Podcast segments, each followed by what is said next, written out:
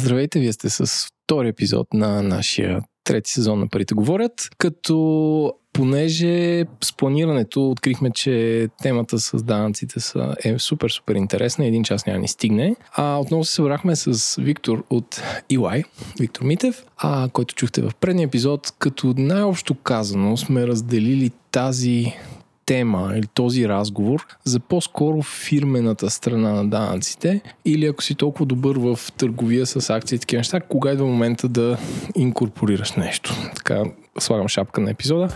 Важно уточнение е, че този разговор не трябва да бъде приеман като инвестиционен съвет. Споделяме личните си възгледи, които ни ви обвързват с каквито и да е действия. Разчитаме, че имате глава на раменете и взимате собствени решения. С мен е господин Иван Ненков. Здравейте. И звучи много по-добре, защото се събрахме на живо. Не по предния път, както по интернет. А, така че, Викторе, здрасти. Представи се набързо за хората, които сега влизат и са изтървали предния епизод. А, здравейте на всички. Казвам се Виктор Митев. Асоцииран съдружник съм в а, EY България и се занимавам с а, а, данъчни консултации, свързани с а, структуриране на инвестиции, повече в а, а, корпоративния сектор, така че надявам се днешния епизод да споделим някои интересни неща от, от моя опит. А, добре, кога идва момента, в който ако си, така да се каже, си успешен инвеститор като физическо лице, трябва да се граджуейтнеш или да, да си направиш... Има ли смисъл да си правиш собствено дружество? Какъв формат трябва да е то? А, и как се прави тази стъпка и в какви случаи? Принципно, от гледна точка на, на чисто данъчно планиране, структуриране, не мога да кажа а, нали, еднозначно, че задължително в един момент, когато обемите нараснат, а, трябва да използваш нали, корпоративна форма, т.е. да учредиш дружество и да инвестираш през него.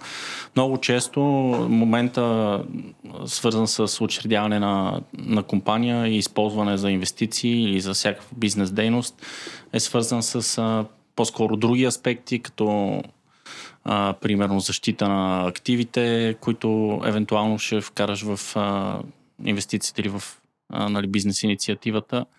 От чисто данъчна гледна точка, нали, най- най-опростено погледнато, ако използваш едно дружество, за да инвестираш през него, ти добавяш едно, още едно ниво на облагане, защото освен вече за личната си декларация трябва да мислиш и съответно за декларирането на, на дейността на компанията. Тоест, прост пример, ако да речем си инвестирал през дружество, дружеството продаде някакъв актив, финансов актив, съответно то ще реализира печалба, надявам се, и а, трябва да платиш корпоративен данък върху тази печалба. Знаете, България е 10%, след което тази печалба, за да извадиш и да я получиш в ръцете си като а, физическо лице, а, най-вероятно трябва да го направиш под формата на дивиденд, който се облага още веднъж е с 5%. Тоест, добавяне на този допълнителен пласт увеличава и данъчната тежест. Но все пак понякога, когато имаш дружество, много по-лесно можеш да приспадаш разходи от твоята печалба, дори тя да е от търговия на акции или криптовалути или какво, какъвто и да е друг финансов инструмент, която да кажем е си закупил примерно абонаменти за Reuters, Bloomberg или други платформи или плащаш на някакви консултанти и така нататък. Тоест тия разходи вероятно би могъл да ги приспаднеш от общата печалба от финансови инструменти. Да, да, абсолютно е така. Всички разходи, които са свързани с извършената инвестиционна дейност, в най-общия случай може да приспаднеш от печалата и по този начин ли да си намалиш данъчната основа, която а, ще обложиш данък. Пример за това наистина са транзакционни разходи, които спорно а, нали, като физическо лице можеш да, така, да, да приспаднеш от твоите капиталови печалби. А, естествено, нали, когато, когато казваме, че допълнителното ниво а, увеличават допълнителна данъчна тежест, тук трябва да а, нали, отворим скоба за многото изключения, които съществуват и съответно а, така стимулират а, изграждането на, на по-сериозни корпоративни структури, колкото по-сериозен е размера на инвестициите. А, пример, който дадохме, може би, в предишния епизод, свързан с това ново облегчение, което имаме от 21 година, от началото на годината, е във връзка с а, а, продажба на акции на регулирани пазари извън Европейския съюз, които ще бъдат освободени, когато печалите са реализирани от юридически лица, но не от физически лица. Тоест, ако имаме едно дружество, което примерно търгува на, на борсите в Великобритания или в Штатите, вече има възможност да го прави по данъчно облегчен начин. Тоест печалбата там, която реализира, няма да подлежи на никакво данъчно облагане в България, кое е българско дружеството, чрез което търгува на борсата. Да, в най-общи линии е така.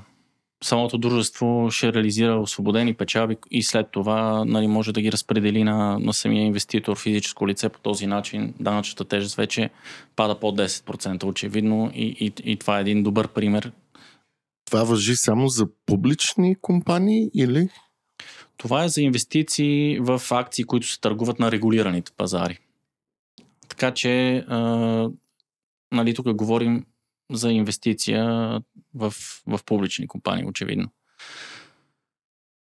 А, този законопроект или въобще това решение стигнало ли е до там да третира деривативи като фьючерс опции или като криптовалути или говори само за инвестиции в компании на регулирани пазари?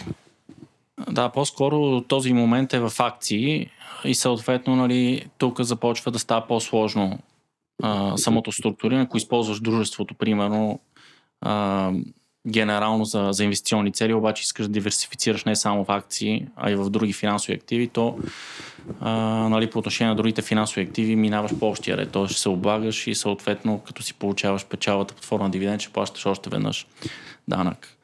Нали, осложнява си от това, че а, освобождаването е само за търговия с акции. Тоест, примерно, ако получиш дивиденд от Штатите или от Великобритания, а, ще трябва да се обложи за този дивиденд. И тук, нали, може би по-парадоксално е, че дивидента, когато го получи компания, нали, за разлика от а, физическо лице, се облага с 10% с стандартната ставка. И съответно, доколкото е възможно да направиш такова планиране, дали ще инвестираш само в търговия и то на акции на компании, които не плащат толкова често дивиденти или не, също ще даде ефекти върху общата данъчна тежест. Може би той има такива ETF, които не разпределят текущо дивиденд, но в същото време инвестират в компании на тези борси и самият ETF е борсово търгуван. И реално той реинвестира получените дивиденти, които той получава в нови акции. И така, след като ти си продадеш твоя ETF на борсата в Штатите, през българско юридическо лице, може би, тогава няма да имаш данък върху този дивиденд. Да, да, напълно е възможно. Доколкото и политиката по отношение на плащане на дивиденти обикновено е нещо, което се оповестява и инвеститорите следят активно, теоретично поне е възможно да, това да се вземе предвид при, а, при планирането на, на самата инвестиция. А, аз имам глупа въпрос. Ако направиш фирма, с която дейност е да, да инвестираш, а, тя подлежи ли на някаква регулация, различна от регулация на нормална фирма? Ами не съм сигурен дали съм правилният експерт а, да споделя мнение, но, но принципно доколкото го правиш на регулирани пазари за собствени, за собствени нужди, по-скоро ми се струва, че ако го правиш от а, свое именно за сметка на други трети лица. Не, не, не, не говоря за трети лица. Това за... вече е някакъв тип регулация, но ако само за тебе не.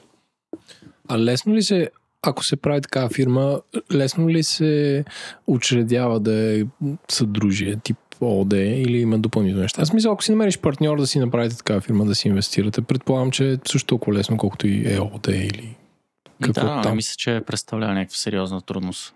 То по-важното е как се разбирате с други или другите партньори, отколкото самата регистрация.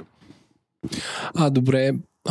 По-изгодно ли е, ако правиш такова дружество, то да е в чужбина? Нали, говориме за Европа, общ пазар, така нататък. С Англия нещата малко помръкнаха. Но по-изгодно ли е и кога е изгодно и, и, и кои са местата? А, това е добър въпрос и е, нали, може би популярна стратегия, особено когато инвестиции са в по-голям размер, да се търси ам, структуриране на инвестиционно дружество или холдингово дружество в в чужбина, някъде в Европейския съюз. Времето бяха популярни офшорните юрисдикции, предполагам, че и за тях ще стане въпрос малко по-късно. Когато говорим за данъчно планиране, нещата стават сложни, като започнем да имаме повече така неизвестни в, в уравнението. От една страна, виждате, че има различни режими по отношение на физическите и юридическите лица, различни режими на облагане. След това има различни режими на облагане и по отношение на вида доход. Поменахме преди, че когато говорим за доходи от инвестиции, най- най-вече това а, са формите на, на дивиденд, когато получаваме текущо част от печалата на компанията, в която сме инвестирали, капиталова печалба, ако продадем участието в компанията, а, в която е нашата инвестиция, или ликвидационен дял, ако чакаме да получим печалбата, примерно, на, на края на нейния жизнен цикъл. И съответно имаме различно данъчно третиране на тези, на тези видове доходи. Още по-сложно става и когато компаниите могат да бъдат в различни юрисдикции, защото първо България има различни данъчни спогодби, различни а, режими на третиране на, на компании от Европейски съюз, на трети страни и прочие. И самите пък държави, чужестранни юрисдикции имат нали, различно третиране пак по отношение на тези параметри. Кой получава дохода, какъв е вида на дохода и, и къде а, нали, си изплаща този доход. И от тази гледна точка а, един така горе-долу а, съществен, може би, дефект на инвестиционния, на инвестиционния режим от данъчна гледна точка в България е, че а, ако българско дружество инвестира примерно в, в друго българско дружество, капиталовата печалба, печалбата от разпореждане с акциите се облага с корпоративен данък като нормален доход. Примерно имаш собствено ООД и искаш, нали, примерно като angel инвеститор, да влезеш а, с участие в а, компания на, да речем, на, на твой приятел, познат или просто някой, който търси финансиране дори да придобиеш съществен дял в тази компания, примерно 25-50% и така нататък, дори нали, да изминеш а, така дълъг път заедно с, а, нали, с менеджмента на, на тази компания и след време да продадеш акциите, когато ги продадеш, се обложиш с стандартната ставка. Нали, това може би не звучи толкова странно за повечето от а, слушателите, но а, в повечето държави в Европейския съюз именно такъв тип печалби от разпореждане с стратегически инвестиции, т.е. това са инвестиции с по-голям процент, нали, не портфелни инвестиции, а, инвестиции, които си ги държал по-дълго време, а, обикновено са освободени от данък, когато нали, се реализират от компания. Това свързано ли е понякога дали ги реинвестираш тези печалби в нови бизнеси или by default са освободени от данъци? By default са освободени в, в голяма част от юрисдикциите, когато се реализират от компании. Т.е. холдинговата компания майка, когато продава участие в дъщерната компания, е освободена от данък, защото иначе се получава, може би от економическа гледна точка, облагане на една и съща стоеност няколко пъти по веригата. Нали, а, понеже тук нещата сигурно стават малко по-абстрактни, ако трябва да дам а, така някакъв практически пример, да речем от нашата действителност. спомням си за един случай, в който а, двама българи, български инвеститори използваха собствени, да речем, ЕОД-та а, за инвестиционни цели и участваха като angel инвеститори в различни проекти. И в един от проектите а, така бяха вкарали средства в една компания, която а, състоеше от оперативно дружество и над него компания майка. Значи представете си, нали, примерно с едно Еленко, има собствено ЕОД, това ЕОД влиза в да речем някакво акционерно дружество, което държи оперативното, а, оперативната компания. Вече като идва момента за излизане от инвестицията на различните инвеститори, включително и на основателите на, на компанията, акционерното дружество продава акционерното дружество, което е шапка компания То, майка. Тоест, Еленко да. си е купил дял от Ябълка АД, която притежава Круша ОД. Не, Еленко има ЕОД, да кажем. А, да, Еленко ЕОД купува дял в Ябълка АД, които притежават Круша ЕОД, така ли е? Да, Круша ЕОД е бизнеса, който е стартирал, okay. нараснал е във времето. А, това е наложило, примерно, Круша АД да бъде създадено като някаква инвестиционна платформа, защото ще влизат, примерно, различни инвестиции. Вместо да продадат да. дялово от самото дружество, те правят компания майка, която да го управлява и, и продава или как? Да, в която примерно да влязат различните инвеститори. Има много причини, нали, поради което, които налагат тая холдингова компания да бъде създадена, но в този случай а, нали, ситуацията беше именно такава. И в един момент, нали, при излизане от инвестицията, Круша АД продаваше а, дяловете в Круша ООД. Тоест Ябълка АД продава в Круша ООД дяловете. Ябълка АД продава в Круша ООД, реализира печалба, плаща 10% данък върху печалбата, след което обаче всички инвеститори нали, заедно решават да закрият, да ликвидират Ябълка АД. При прекратяването на Ябълка АД всички получават ликвидационен дял, печалбата, която са реализирали от разпореждане нали, с оперативния бизнес. Този ликвидационен дял, е облагаем доход в Еленко за втори, ЕОД. за втори път. За втори път се Okay. облага с 10%. И, и вече Еленко, като иска да си вземе парите от Еленко ЕОД, под формата на дивиденд ги издъпва и плаща още веднъж 5%. Нали, това е може би такъв парадоксален случай, който показва дори България с нали, своите традиционно ниски данъчни ставки, а, как нали, може да, така да се вкарва в доста сериозен филм и, и тук данъчната тежест е примерно 25%. Така че, а, нали, това оказа в контекста на, на това, че много а, държави в Европейския съюз, за да елиминират именно е такива парадоксални ситуации на економическо двойно, тройно, четворно, петорно облагане, защото ако имаше 5-6 дружества по веригата, а, нали, ако много се постараеш и нямаш късмет, може и 5 пъти нали, да, да платиш данък върху една и съща стойност. Та тези държави имат такива инвестиционни режими, които освобождават тези стратегически инвестиции. И втора ред на мисли, а, нали, съответно, инвестирането в български компании много често а, нали, се осъществява именно през а, юрисдикции като Холандия, Люксембург, Великобритания, Австрия и много други наброи. Да, защото много хора си мислят, че там се въртят едни мръсни пари и видиш ли от тия дестинации идват някакви много странни инвестиции, а то всъщност до голям степен е свързано с дефектите на нашата данъчна система или с желанието на хората да се защитят инвестицията по различните конвенции за закрила на инвестициите.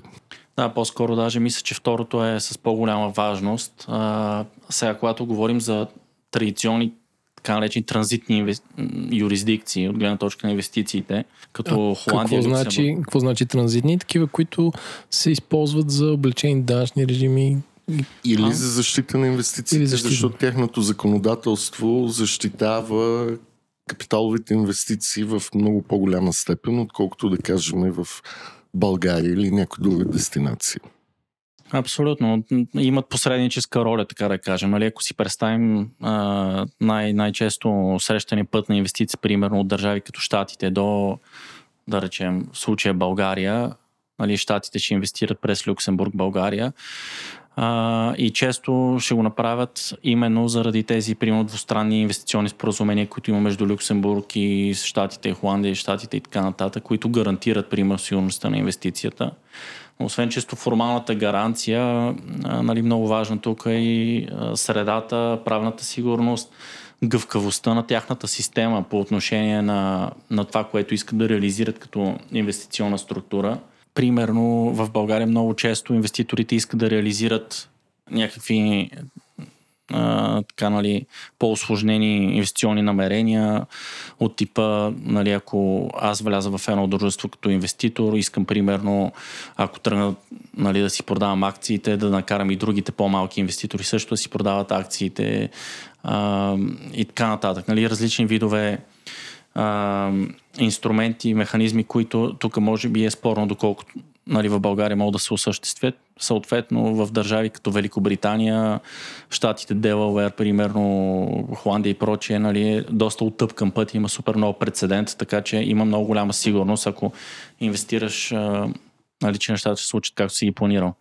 Да, Значи, по някакъв начин опита на институциите и съответните държавни или общински служители в тия юрисдикции има много по-голяма стойност, отколкото чисто данъчния режим.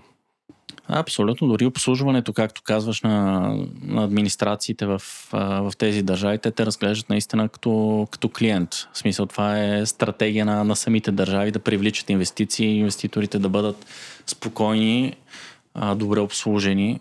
А, А не непременно като мошенници или а, крава за данъчни цели. примерно. А... И от гледна точка на репутация също е много важно. Нали? Представи си, че искаш да инвестираш в, да речем, в някаква компания в Таджикистан. Нали? Може примера не е супер подходящ, но нямаш достатъчно информация, дори нали, нещата да са окей okay, там. Съвсем друг начин ще погледнеш на инвестиционното предложение, ако таджикистанската компания, примерно, е инкорпорирана, т.е. е под холдингово дружество, да речем Великобритания, ти знаеш, че твоята инвестиция ще бъде а, а, нали, малко или много защитавана и а, регулирана по великобританското право. А добре, къде се стига до следващата стъпка, именно офшорна юрисдикция? Нали, сега смятам, Първете ме ако греша, че Холандия, Ирландия и Люксембург не са офшорни дестинации. Тоест, кога се прави следващата стъпка да имаш а, такъв вид инвестиция или дружество? Защото не си представям а, правителството на Панама или а, Вирджинските острови да, да, да, да защитават компаниите, които са основани там. Ами, тук причините могат да бъдат най-различни. И, и нали, това също е важно да се вземе предвид, защото а, нали, подобен знаменател не може да се твърди примерно, че абсолютно всички, които са използвали а, да речем дружество в някои от така речените офшори юрисдикции, са го правили с цел анонимност на средствата, въпреки че това е една може би от най-популярните причини или беше по-скоро.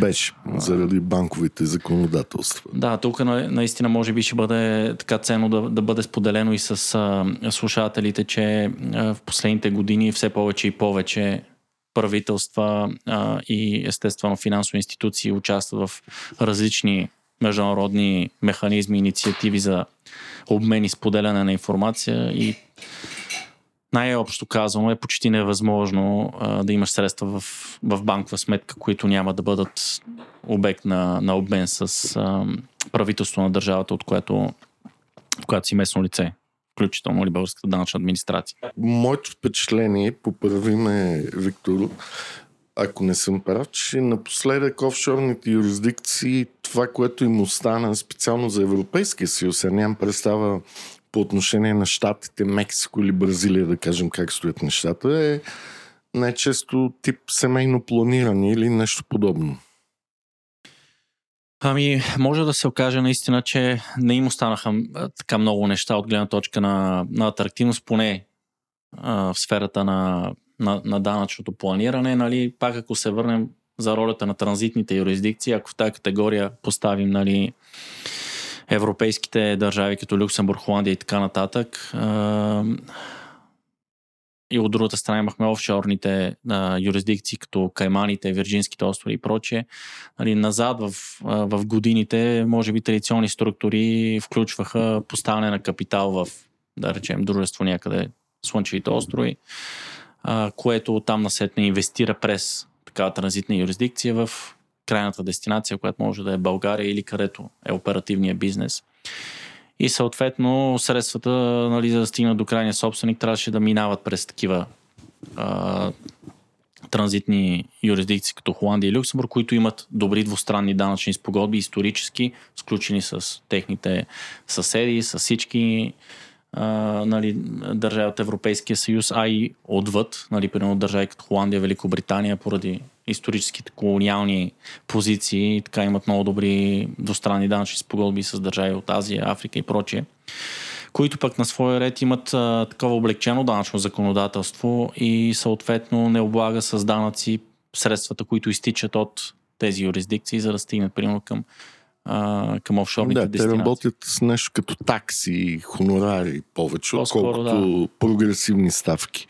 Да, но, но това също се променя и нали, може би е важно да се подели. Примерно холандците от, от тази година въведоха данъци при източника, т.е. за изплащане на лихви авторски лицензионни възнаграждения от Холандия към всякакви такива офшорни а, юрисдикции, така че нали, холандците също се опитват примерно да изчистят, ако така мога да се изразя, техния имидж на именно такава транзитна юрисдикция.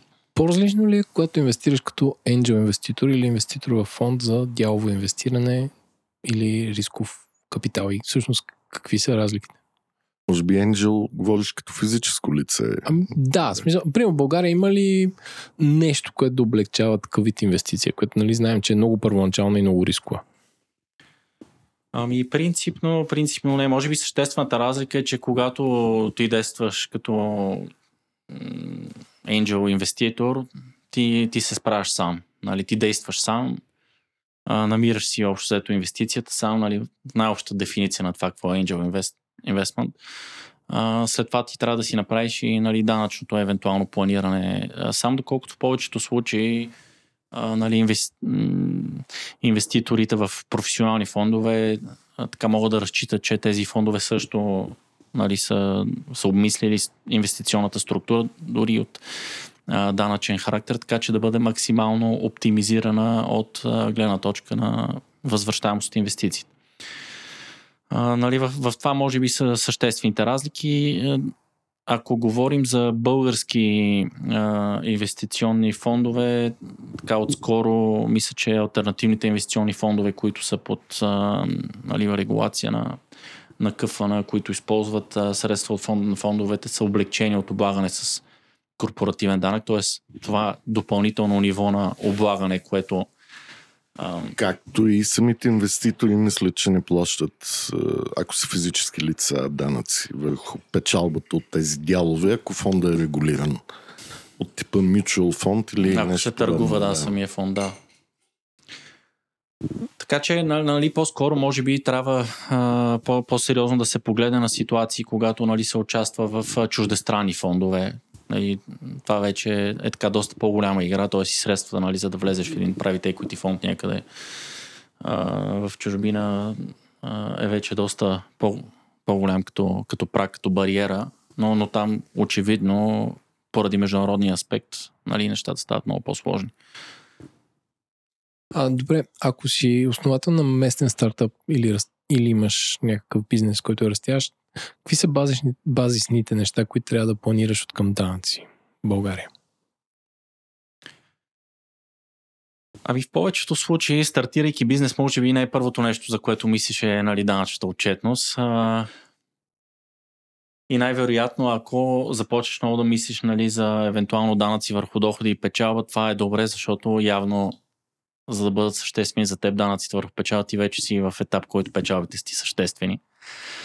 А, но, но има и някои неща, които нали, трябва да се съобразят, може би в някои конкретни индустрии, които са важни от самото начало. Нали, така касаят оперативния модел. Примерно, ако стартираш нещо, което е в сферата на финтех, трябва да знаеш много добре дали услугите, които ще а, предоставя твоето дружество, примерно са освободени от, от ДДС, или са финансови услуги, или са просто а, услуги за ползване на платформата, имат така чисто технически характер, защото първо това ще касае твоята данъчна от, отчетност и нали, всеки лев, който или евро или долар, който получаваш, нали, може да има съответно а, данъчна тежест. От друга страна, ако предоставяш финансови услуги, нали, ти няма може би да, да, да, да имаш възможност си възстановяваш ДДС кредити. Ако си в финтех, там пък по-скоро моделите са такива, че да речем, ако си бито си, ти сигурно ще рекламираш супер много това, което правиш, нали, ще имаш Google, Facebook, реклама и така нататък. Да, и ти е много важно да можеш да възстановиш това ДДС.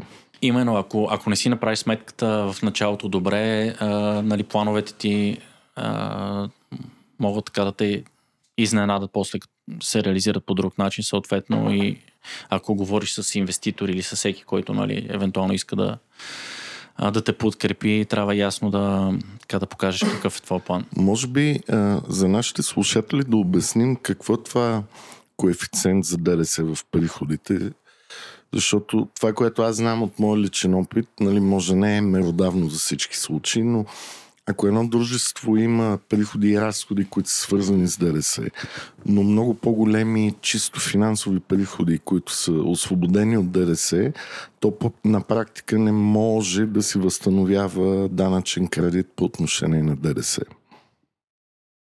Да, да, това е така. Това е така и е много важно да, да бъде а, добре осъзнато. Всеки, който евентуално би извършил финансови услуги, принципно извърши финансови услуги, те са освободени от ДДС и ти не можеш да възстановяваш данък но много често нали, един бизнес ще извършва както финансови, така и нормални облагаеми а, доставки. И ако не можеш ясно да определиш, да речем в две кошници, покупките, които имаш, да речем за а, от доставчици за реклама и така нататък, те дали са насочени към освободената дейност или към облагаемата, а, общо взето трябва да си направиш един коефициент и да кажеш, окей, примерно аз ползвам найема на офиса, както за да правя освободени доставки така, за да правя и нали, нормални продажби. Може би тогава понякога, ако вече това е станало малко по-голям бизнес, дори чисто инвестиционен в акции, валути, облигации, е по-добре да разделиш мястото, където харчиш пари за услуги с ДДС и наймаш хора, от мястото или от юридическото лице, което по същество извършва този финансов оборот и променя този коефициент в негативна посока. Да, да, това безспорно е така. И тогава дори такива по-базисни решения от типа дали да наема служител, примерно, или да ползвам доставка от а, нали, външна услуга, а, трябва много добре да се съобрази от гледна точка на ДДС. Нали, защото ако наемаш служител, плащаш заплата, това няма да се ускъпява с данък, ако получаваш услуга нали, за същата дейност някой отвън, който е регистриран по ДДС, винаги трябва да сметаш, че това ще е с 20% отгоре, защото ти не можеш да възстановяваш данък. А, така че това е много важно. Нали, ако оставим финтехна страна, може би някакви такива по-съществени аспекти наистина от самото начало на, на стартиращи компании, стартиращи компании, които нали, така да речем, влизат в общата дефиниция на стартап, т.е. компания, която за, за няколко години иска така ускорен растеж да постигне дори на международни пазари и прочие. А, трябва да се има предвид, че ако примерно продаваш услуги на крайни потребители извън, извън България в различни пазари, все повече, все повече държави въвеждат а, данъци върху такъв тип услуги, предоставени нали, от, от чужестранни доставчици с глобализация, дигитализация и така нататък. Нали, е, очевидно, че държавите искат да събират данък а, за всеки, който влиза на техния пазар и получава, нали, без да се установи някакви доходи. Така че много често а, нали, може някъде да, да възникне такова задължение за регистрации. При Индия е нали, такъв класически пример. Аз спомням един такъв пример с, с мой познат, в който имаше няколко имота в Гърция и по същество ги предлагаше през Airbnb и Booking, но приходите му идваха в българска фирма и всъщност гърците не виждаха нищо, а, а тогава в Гърция данъците бяха ужасяващи за бизнеса. И по същество това много трудно държавата може да го разбере, освен ако някой не те предаде, че ти всъщност своя имот на твоето име или на твоята фирма го ползваш за бизнес. Защото няма връзка между локацията на имота, откъде идва резервацията и къде стигат парите за самия престой. Но може би все по-често данъчните власти в определените държави се опитват да получават такава информация от платформите за самите плащания. Тоест искаш да кажеш, че гръцкото правителство ще регулира Airbnb да да, му споделя информация. Да казва къде отиват парите от да, този имот. Специално за туризма, нали? Не, не говоря за други бизнеси. Ако имота е в Гърция и ти там пускаш туристи, за които вземаш пари, това се води, че мястото на бизнес е в Гърция по съществуващите сега канони, нали, които никога не са били пригодени. То за... реално е така. Е, еми не, защото в... Окей, така е до известна степен. Едната част е къде е имота и защо хората искат да отидат там. Но другата част е къде е мозъка, който е измислил този бизнес и е направил така, че да привлече тия клиенти. Тогава, може би, в тази част мястото на бизнеса, където е самия мозък. Окей, okay. аз специално за Гърция имам чувство, че те няма да са съгласни с такова, Никой с такова няма решение. Да, да. С да в, такива, в такива ситуации бих казал, че има така може би много ефективен контролен механизъм на самосезиране от самата гилдия, примерно самите гърци, които си отдават имотите и така плащат зверски да, данъци. Или хотелиерите, които се дразнят на Airbnb и Booking. Да, особено за Гърция бих си представил, че тази информация бързо би стигнала до органите. А, добре, а, като се прехвърли малко на север от Гърция, според тебе България атрактивна данъчна среда ли е заради ниските данъчни ставки или не? А, има един приятел, който е беше поне диджей, като имаше диджей и клубове. А, и нали, с някаква слава из Европа той планираше да се премести в България, защото каза, че е tax heaven за, за него, нали, сравнение с това, което прави Германия. Но неговата, неговата ниша е много специфична. За, за, за кои неща си струва да си базирам в България и за кои не? Да, безспорно, данъчната тежест в България е доста по-ниска от да речем другите държави в Европейски съюз. Голяма част от тях. Със сигурност, може би най- най-голямото предимство е така ниския данък върху труда и тук предполагам, нали, че много хора, които слушат подкаста, ще кажат, ама включете и осигуровките и така нататък, нали, ако сметнеш ефективно, хич не е ниско. Това от една страна е така, от друга страна държавите, където плащаш 20, 30, 40% прогресивно нали, данък върху труда, те също имат осигурителна тежест и, и съответно там пък нещата изглеждат още по-тежки, ако нали, се вземе всичко предвид.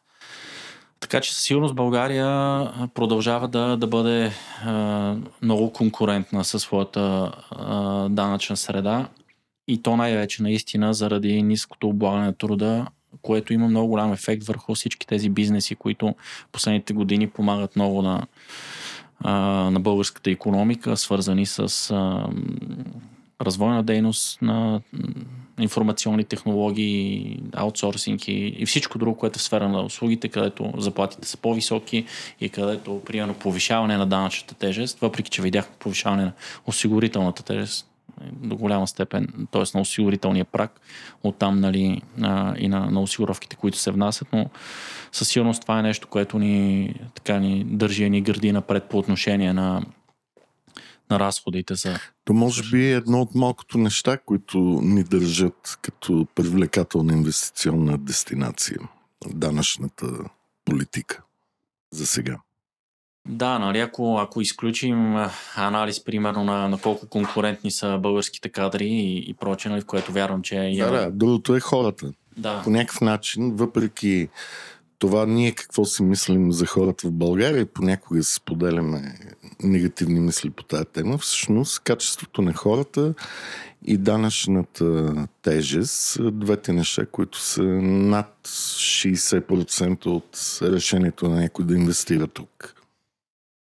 Да, да, безспорно е така. Безспорно е така и, и наистина пак казвам най-вече данък върху труда, защото нали, по-скоро до някъде е, е нали, в сферата на митологията, че ниския корпоративен данък може да направи много голяма разлика от гледна точка на инвестициите, защото ако се замислите голяма част, примерно от международните инвеститори, международни корпорации, които установяват тук свои филиали в страната, те не продават на българския пазар, нали? Те или тук...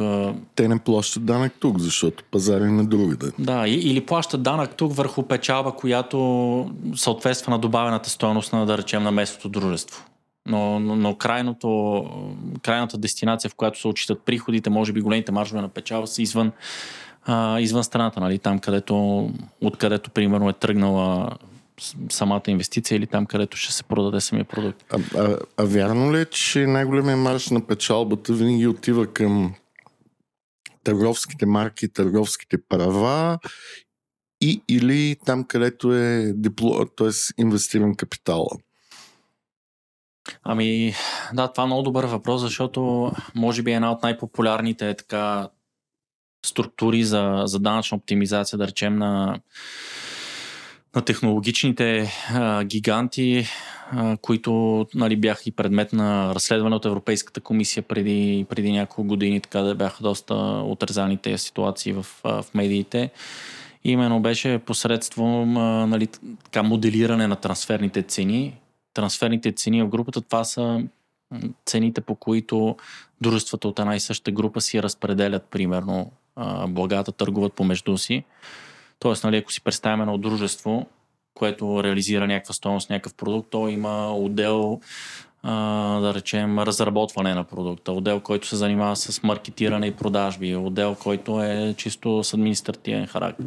Но когато това, нали, ако си представим, че го разбиваме на няколко дружества, Примерно едното дружество прави само производство, другото прави само маркетинг и продажби, третото е само менеджмент и, и така нататък. Тези дружества ги разпределим в различни юрисдикции, които имат различни данъчни ставки. То съответно с цените, които имаме ние помежду си в рамките на групата, нали, може да моделираме ефективната данъчна ставка. И това, за което така резонно или не бяха разследвани а, американски а, технологични гиганти беше, че примерно интелектуалната собственост или капитала в рамките нали, на групата се алокират именно към юрисдикции, където по една или друга причина облагането с данък е много ниско. И така голяма част от маржа на... Това беше един такъв легендарен казус за Apple, Ирландия и Европейския съюз за над 12 милиарда или нещо подобно, който за момента мисля, че Apple не е пострадал много, освен адвокатски хонорари. Именно, да, това е едно от а, знаковите такива случаи за разследване на държавна помощ от страна на ирландското правителство а, спрямо Apple. Защото нали, в този конкретен случай, както и в другите, които бяха разследвани, ирландското правителство нали, казва примерно, ако извършваш дейност транзитно, така да го наречем, а, през моята юрисдикция, аз съм окей, okay, ако ти плащаш само данък върху 2% от твоите печалби нали, а другите печалби може да ги алокираш, примерно, към някои от тези офшорни юрисдикции и прочее. Аз преди една-две години имахме такъв казус с стартап, който е технологичен и който си разработва сам продукта, не работи за някоя голяма външна фирма.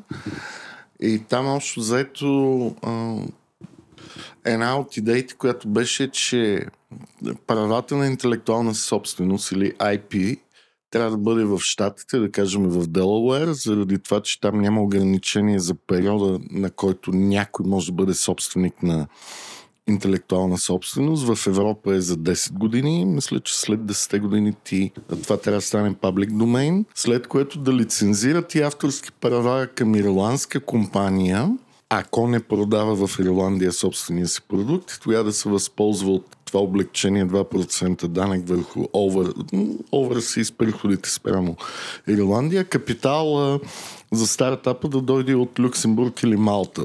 Ставаше дума за нали, по-голям бизнес, не е за нещо много малко, защото цялото това нещо води до огромни административни разходи, включително данъчни консултации, адвокати и така нататък. Да, да, това е, това е типичният сценарий именно на, на този тип посреднически транзитни юрисдикции, защото те дори малко да вземат като фискални приходи, биха го сравнили с сценария да не вземат нищо, нали, ако не се съгласят.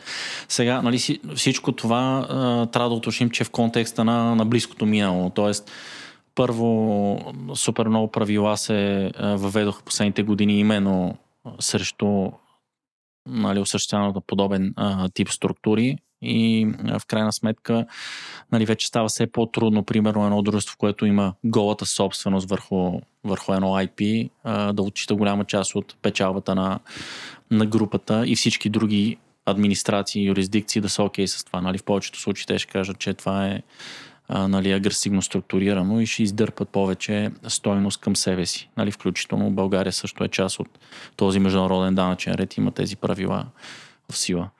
Даже доколкото знам, аз все пак още веднъж искам да повторя, ние тук не правим данъчни консултации с този подкаст. О, не, със сигурност. Нито съветваме хората как да си намалят данъците, просто им казваме как да платят правилния данък.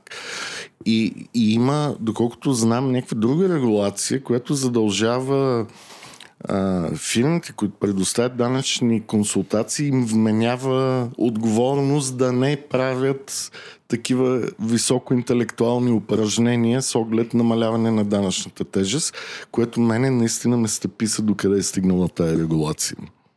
Факт е и това. Това е едно от поредицата нови правила, които влизат на, на ниво Европейски съюз, включително и България, така нареченото оповестяване на трансгранични данъчни схеми, което е най-вече насочено към а, консултанти, адвокати, посредници, но и към самите. Какво значи оповестяване на трансгранични данъчни схеми? Ако някой клиент пита как да се оптимизира данъчния разход, ти трябва да го издадеш, издадеш на данъчните, okay. което е абсурдно за мен като концепция, но все пак да, това според мен няма да върви добре, защото... А, и няма, глобите и наказанията са отвратителни. Okay. Тоест вкарано е в регулацията на хората, които консултират да, с неща. Да, да. всички пример, нали, без да изпадаме тук в а, а, нали, много детайли за, за конкретните а, ситуации, които са регламентирани в законодателство, но примерно като говорим за офшорни компании и проче, най-често нали, някакви транзакции, съответно репатриране на авуари към, към такива юрисдикции биха попаднали в а, биха попаднали в обхвата именно на това, че трябва да се оповестят на, на данъчната администрация. Ам, предлагам да се насочваме към, към финал на разговора. Имам въпрос по-концептуален. Има ли револют за данъци? Тоест, има ли а, данъчна, как да кажа, данъчна рамка, тип а, държава или юрисдикция, която мисли по-напред за тези неща и те са направени така, че да следват модерните начини за инвестиране, модерните хора и абе, все едно да, е, да всичко става с един ап. Ами, интересен въпрос. Може би, ако от гледна точка на функционалност, на, на това, че а, така лесно може да се борави с информация относно задълженията, които имаш и прочие, нали, развитите държави, примерно като Великобритания, като Штатите, а, със сигурност а, нали, са доста напред и по отношение на технологични решения също, нали, за начина на деклариране, за начин на плащане. Аз го знам от приятелите ми в Штатите много кълнат, защото трябва да си купуват някакъв софтуер, с който си оправят данъците. Турботакс, Примерно. Казва, който е безумно скъп. Да. А, нали, въпросът ми е за къде в Европа, а, сигурно ще кажете Естония, но къде в Европа, как да се каже, данъците следват начин, по който мислят хората. Да, аз мога да кажа, мога да похваля NAP, че с това с попълването на данните, които имат в PDF-а, който си тегли всяка година, който е за мен един малък ритуал да го попълвам, а, е напред, но ако имате някакви други Но, примери. За съжаление, той е доста назад, точно по темата данъци върху финансови инструменти и, и Сигурно. ако си търгувал с 1000 сделки с акции, 500 сделки с крипто, 20 сделки с валута, това наистина ще отнеме половин месец да си попълниш данъчната декларация. Ако го правиш сам. Да, ако имаш предвид, примерно, някоя юрисдикция, която така да имала да речем, подривна данъчна политика, нали, някакъв disruption, примерно от гледна точка на международна данъчна ред. Естония е добър пример, защото е една от малкото юрисдикции, които дори на, не облага компаниите ежегодно, а само когато, примерно, се разпредели печалбата. Тоест, докато се реинвестира, съответно нямаш така е- ежегодно плащане на данък и този данък ти може да го реинвестираш. Те са напред и в много други отношения, нали, не само от гледна точка на, на, нали, на данъчната система.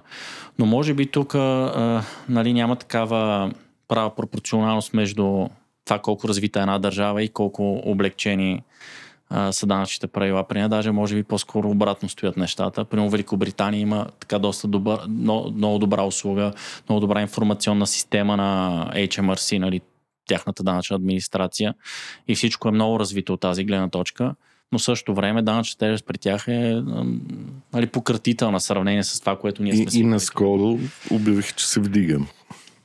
Да, примерно нещо, което тук нали, интересно така сподели в България не сме виждали, е, те имат много сериозен данък върху наследството, нали, техния inheritance tax. И там, примерно, ако оставаш голямо наследство на, на децата си, примерно, над, мисля, че беше 300 хиляди паунда, а, държавата ти взима половината, примерно. Това е един малък апартамент в Лондон. Да. И, и, и съответно те имат, нали, естествено, първо, че нали, са супер развити като юрисдикция и като система от така десетилетия и столетия. А, имат нали, много интересни правила, куриозни дори. А, примерно, ако а, дадеш имущество на, на децата си, да речем, като подарък в рамките на, да, нали, като подарък за тяхната сватба, може да се освободиш от такъв inheritance tax, нали, данък върху наследството, дарението, само ако подаръка е до, да речем, няколко хиляди паунда. Нали, ако си родител, ако е подаръка от бабата и дядото, примерно, мисля, че прага беше малко по-различен. Така че те, нали, сте много, много съществени, много строги. Да, те може би затова там някои от наследствата минават през Гънси, остров Ман и подобни техни депендент юрисдикции. Да, да, така е. Примерно държави като Холандия, които дадохме няколко пъти за пример как опосредства международния инвестиционен поток с така а, прогресивни, да речем, данъчни правила. Ако обаче си холандец и живееш в Холандия, имаш бизнес в Холандия и си реализираш доходите в Холандия, нещата са съвсем се мерят по съвсем различен аршин. Така че, нали, който очаква добри публични услуги, обикновено би трябвало да е склонен и да, нали, да се справя с по-голяма данъчна тежест и по, по, по-стрикни правила. Да, то някакси това е добре за завърши Келенко. По-високи данъци, по-качествени услуги, тогава е окей. Okay. Но високи данъци с ниски държавни услуги е пълен дизастър. Което ни връща на твой любим цитат. Да, да. Като плащаш данъци си купуваш цивилизация. Това ми е любимият цитат. И, и все пак за нашите слушатели, данъците са храната на държавната администрация и политиците, а в някои юрисдикции, като Штатите, да кажем, или Япония, си основното нещо, което осмисля стоеността на тяхната валута. Така че плащате данци и си купувате цивилизация.